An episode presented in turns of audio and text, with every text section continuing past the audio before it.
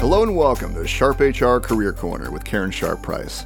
This podcast will inform and inspire you in your quest to find the right career path. If you're just starting out, looking to make a change in your field, or transitioning into a new career, then this podcast is for you. We will be sharing tips and providing resources on topics such as writing resumes, interviewing, using LinkedIn, and networking. We will take a look at different careers, companies, and opportunities. You will hear success stories from professionals in all career paths, and so much more. You will leave this podcast with three key takeaways that you can easily put into practice. Enjoy!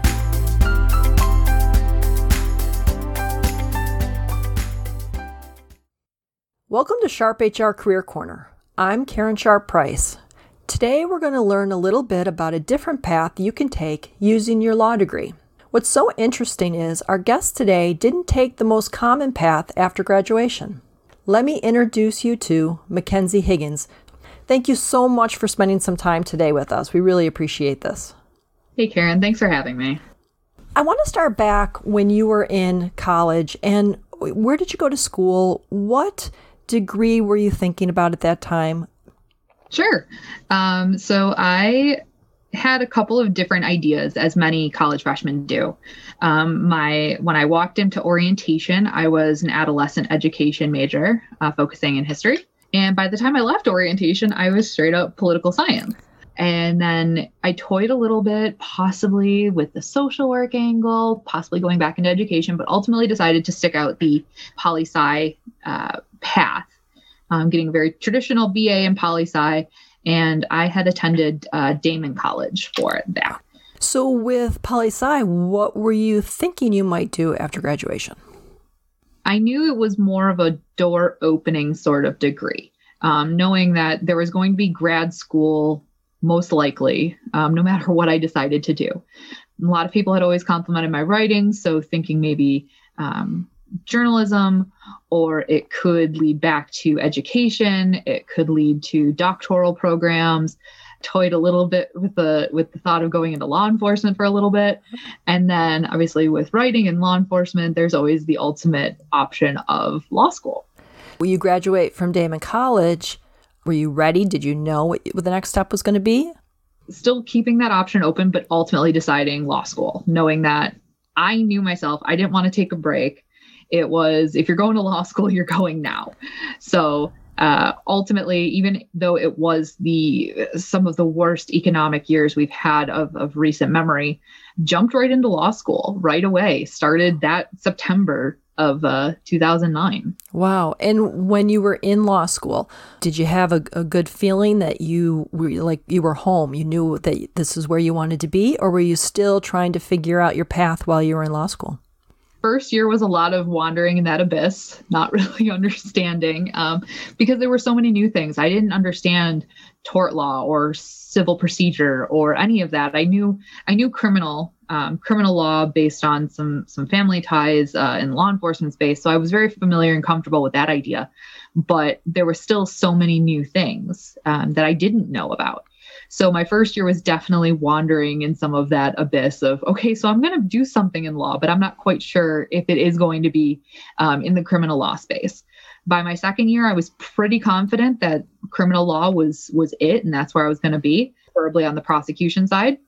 I did some internship work there, and um, ultimately continued as I got my LLM in criminal law and trial advocacy. At that point, I was really, really dead set that that's what I was going to do. Wow. So you so you graduate from law school and then you went on? Yes. Wow. And how how much time does it take to to go on from there? So the LLM is uh, 24 credit hours, which doesn't sound like a lot, but it's a very intense 24 credit hours. Some people take two or three credits a semester and make it a very long process, but you're not allowed to go more than eight credits in a semester. So I did uh, six and I did four semesters straight. So I did a winter, a summer, a fall, and a, and a, a winter again. Wow. So that would be about five years in law? Yes. Wow. I took one semester off for um, the equivalent of one one and a half semesters off for the bar exam um, to study, take it, wait for results. And then uh, the day I got my bar results, I drove back to school to put my seat deposit down to start in January. Wow. Now, what made you want to continue on and not just go out there and start start becoming a, a lawyer? My JD experience um, was very regimented. Now, This is a good caveat for everybody. Not all law schools are created equal in design of their curriculum. Some schools are very uh, research based, very writing based. Others are a lot more objective. So you you're doing a lot more multiple choice. You're doing a lot more essays from the case law. So the the school I attended is known for being a lot more of that regimented your your bar topics you're very you're very firm in your curriculum. So i didn't get a whole lot of, ch- of of opportunity to do a lot of that research which i had loved so much in undergrad. So i figured the llm was my opportunity to get a really holistic 360 view of criminal law really delve into it almost like a major and get to do some of that research get to do some of that writing get to do those components that i really loved. Okay. Where did you go to law school uh, Western Michigan University Cooley Law School. So then you continued on there for the next yeah. degree? Okay. What did you do when you graduated after five years in law school? What one, what were you thinking you wanted to get into? And then what did you actually do? So it was still still eye on the prize for criminal prosecution, but not being terribly picky, we'll say at that point. I came home and it was the immediate traditional legal job search, um, which that's one of the job searches that is is slightly less tech advanced than other fields. Um, there's still a lot of writing samples going out, still a lot of paper, still a lot of trips to the post office. So I was doing that. I was doing applications for legal clerking, both in private practice as well as uh, in the judiciary, various prosecutors' offices, public defenders' offices, you name it. Again, still very much a product of the economic issues of uh, 2008 to 2010. Mm-hmm. What happens is then three years later, you've got a huge pool of new lawyers waiting to uh, waiting to enter the job market. So, still still doing all of his applications. I just needed a reason to get out of bed in the morning. Quite honestly, I was getting a little bummed. So I went to uh, an employment agency, and I said, what can you do? I don't care if it's a two week assignment, if it's a two month assignment. I just need to get something. I need some income. I need to, you know, I need to feel useful again. And the agency, which is known for legal placements, even told me, You're a great candidate, but we don't have anything. But we will. As soon as we do, we will let you know. So before I even got home from meeting with the recruiters, uh, there was, she called me and she's like, All right, she goes, Not exactly what you want but I think it's a really good opportunity. You're going to start on Monday um, doing compliance work for a, a, state law project that a, that a bank has, and I was like, "What? What's compliance? What is what is this compliance world you speak of?" And she goes, "Don't worry, I'm not really sure either, but they said they needed attorneys, so you'll figure it out." So that following week, I started in uh, corporate compliance, which was a very foreign term to me and a very foreign world to me but as the recruiter had said i would pick up on it. So i i started what would have been uh, what should have been a, a three week assignment got pushed out to be about five five months. But because the uh, the company had coded us not as contractors but as fixed term or temporary employees which gave us access to their internal job boards. So as i started getting my feet wet into this compliance world and noticing all of these other JDs who were permanent employees around me, you know, talking to them and, and understanding how they leverage their degree, I was like, yeah, this might not be a bad place to be. So uh, I took I took a, a, wild shot in the dark and applied for a permanent position doing human resources compliance, which again I never took an HR class and ever. But employment law reads a lot like criminal law if you actually look at the way it's structured. So I oh. was able to wrap my head around that. Um, took my wild shot in the dark and and went in and said I I'll be a you know a compliance specialist. Let me you know t- teach me and I will I will learn. I can do this. I can adapt to this environment. And that's that's where I, I started and and I've I've been there ever since. Now how how many years has this been now? Um, so I started as uh, as the temporary uh, legal document review analyst in August of uh, 2014. So it's been a little over six years that I've oh been. my gosh! That I've been doing this. Looking back, do you have any regret, or do you actually like this new path? What does it give you that the other one wouldn't? It gives me a work-life balance that my friends in in traditional practice don't have, for the most part. I get to leave my work at work or in this room, my my laptops get to close every once in a while. It's given me a really great sense of work-life balance. And then also working in in a larger institution, there's that ability to move around. So I started off doing traditional human resources compliance. That morphed into human resources risk management. Hmm. From human resources risk management, I went to business banking risk management. So there's wow. a lot of ability to gain those transferable skills to move throughout the organization. So that's one thing that I think has been a huge advantage. And I said, the the work life balance is great. The uh, the other benefits, the the vacation, the PTO is a lot better because it is genuinely PTO 99% of the time.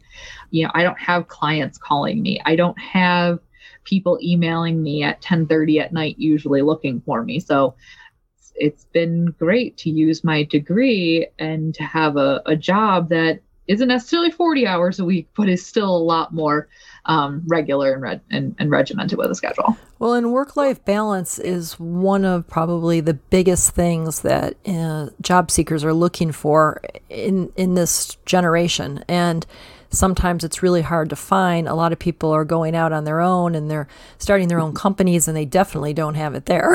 and with the pandemic going on right now, you know, people have lost their jobs or people are taking on more work because other people have lost their jobs within their organization and they don't have that work life balance. So to say that, you know, what you're doing, you really feel as though you can balance and have some free time and do things that you enjoy on the side, you don't have the stress. You don't feel like, you know, oh, I should be doing this instead of wanting to do this. And mm-hmm. and I think it's great that like you see the people that you went to school with and it's tough world to constantly be bringing in new business um, mm-hmm. for yourself along with keeping it up um, and every minute of your day is calculated and counted and you you know you don't have that so there are a lot of pluses to this a, a lot of pluses how happy are you that your career path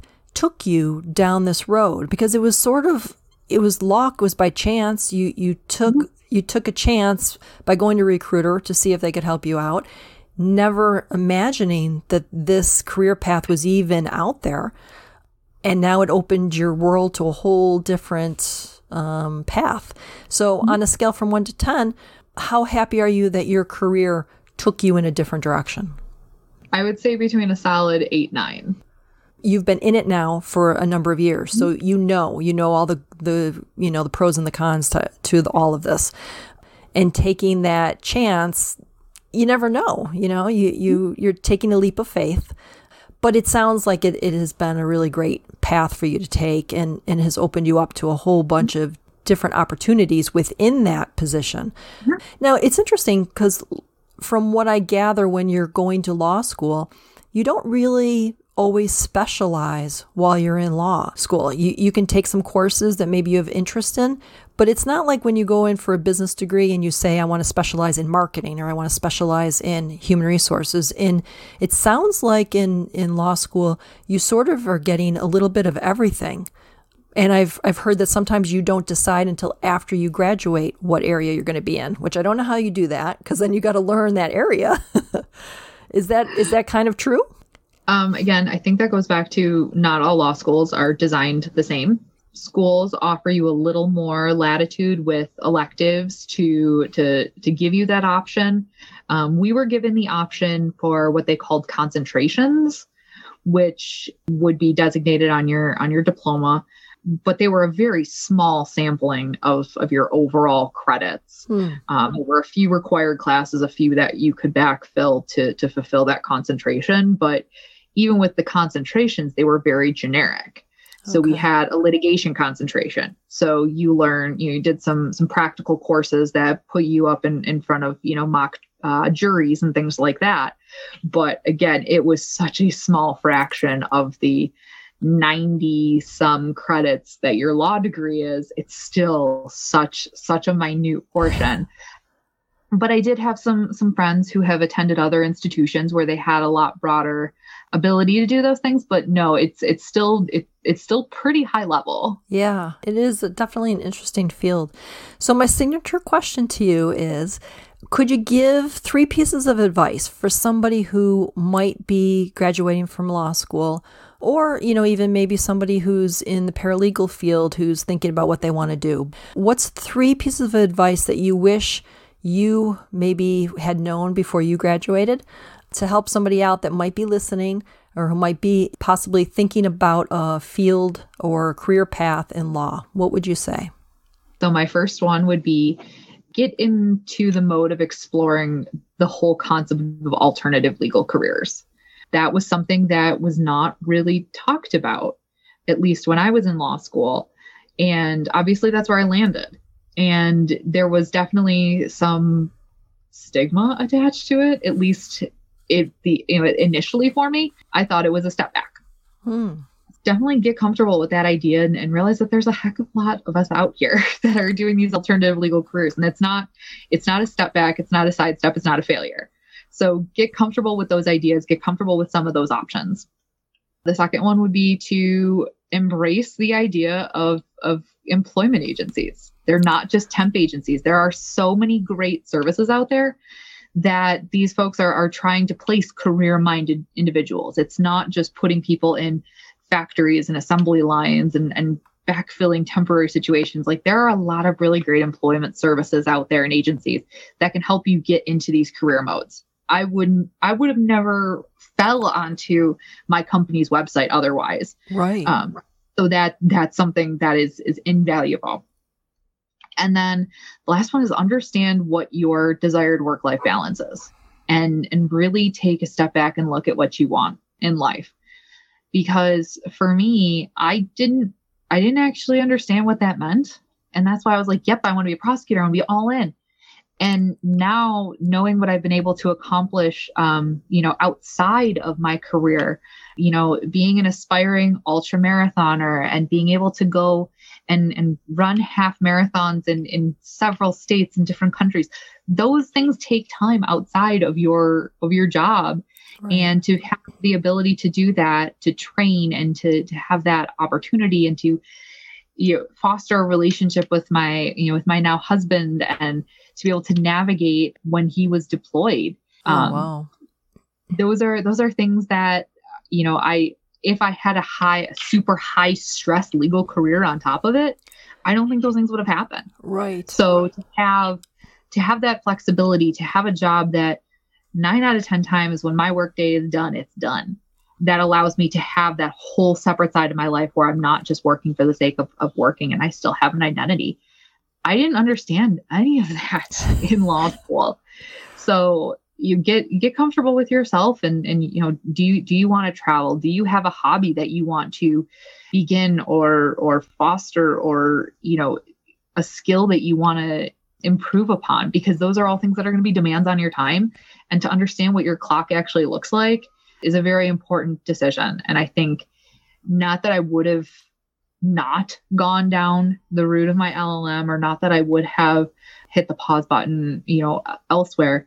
I just think that I I may have come to comfort with this decision a lot sooner and and maybe uh, you know went to that employment agency a little sooner had I, you know, had a better understanding of all of these these factors.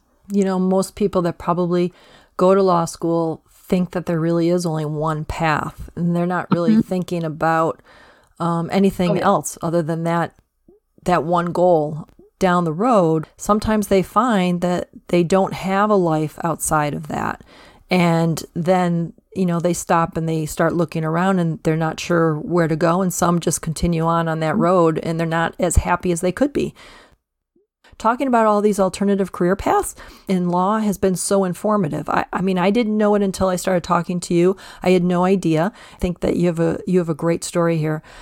Thank you so much for sharing your story. Um, and so I really appreciate your time today. It's been great. And I hope that those that are listening really, you know, take this and, and do some research before you jump in. Knowing that there's all this out there that you could consider could really change the course of, of where you head. So so thank you. Thank you again for doing this. I really appreciate your time today.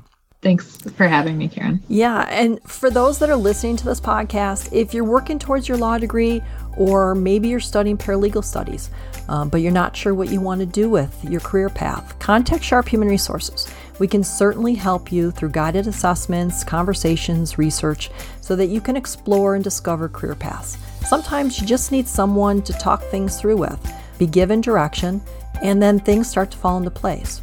So do yourself a favor, go to Sharp Human Resources buffalo.com and contact us today. Until next time, be kind, everyone. We need a lot more kindness in the world, and it starts with you and I. Thanks again for listening, and have a great day.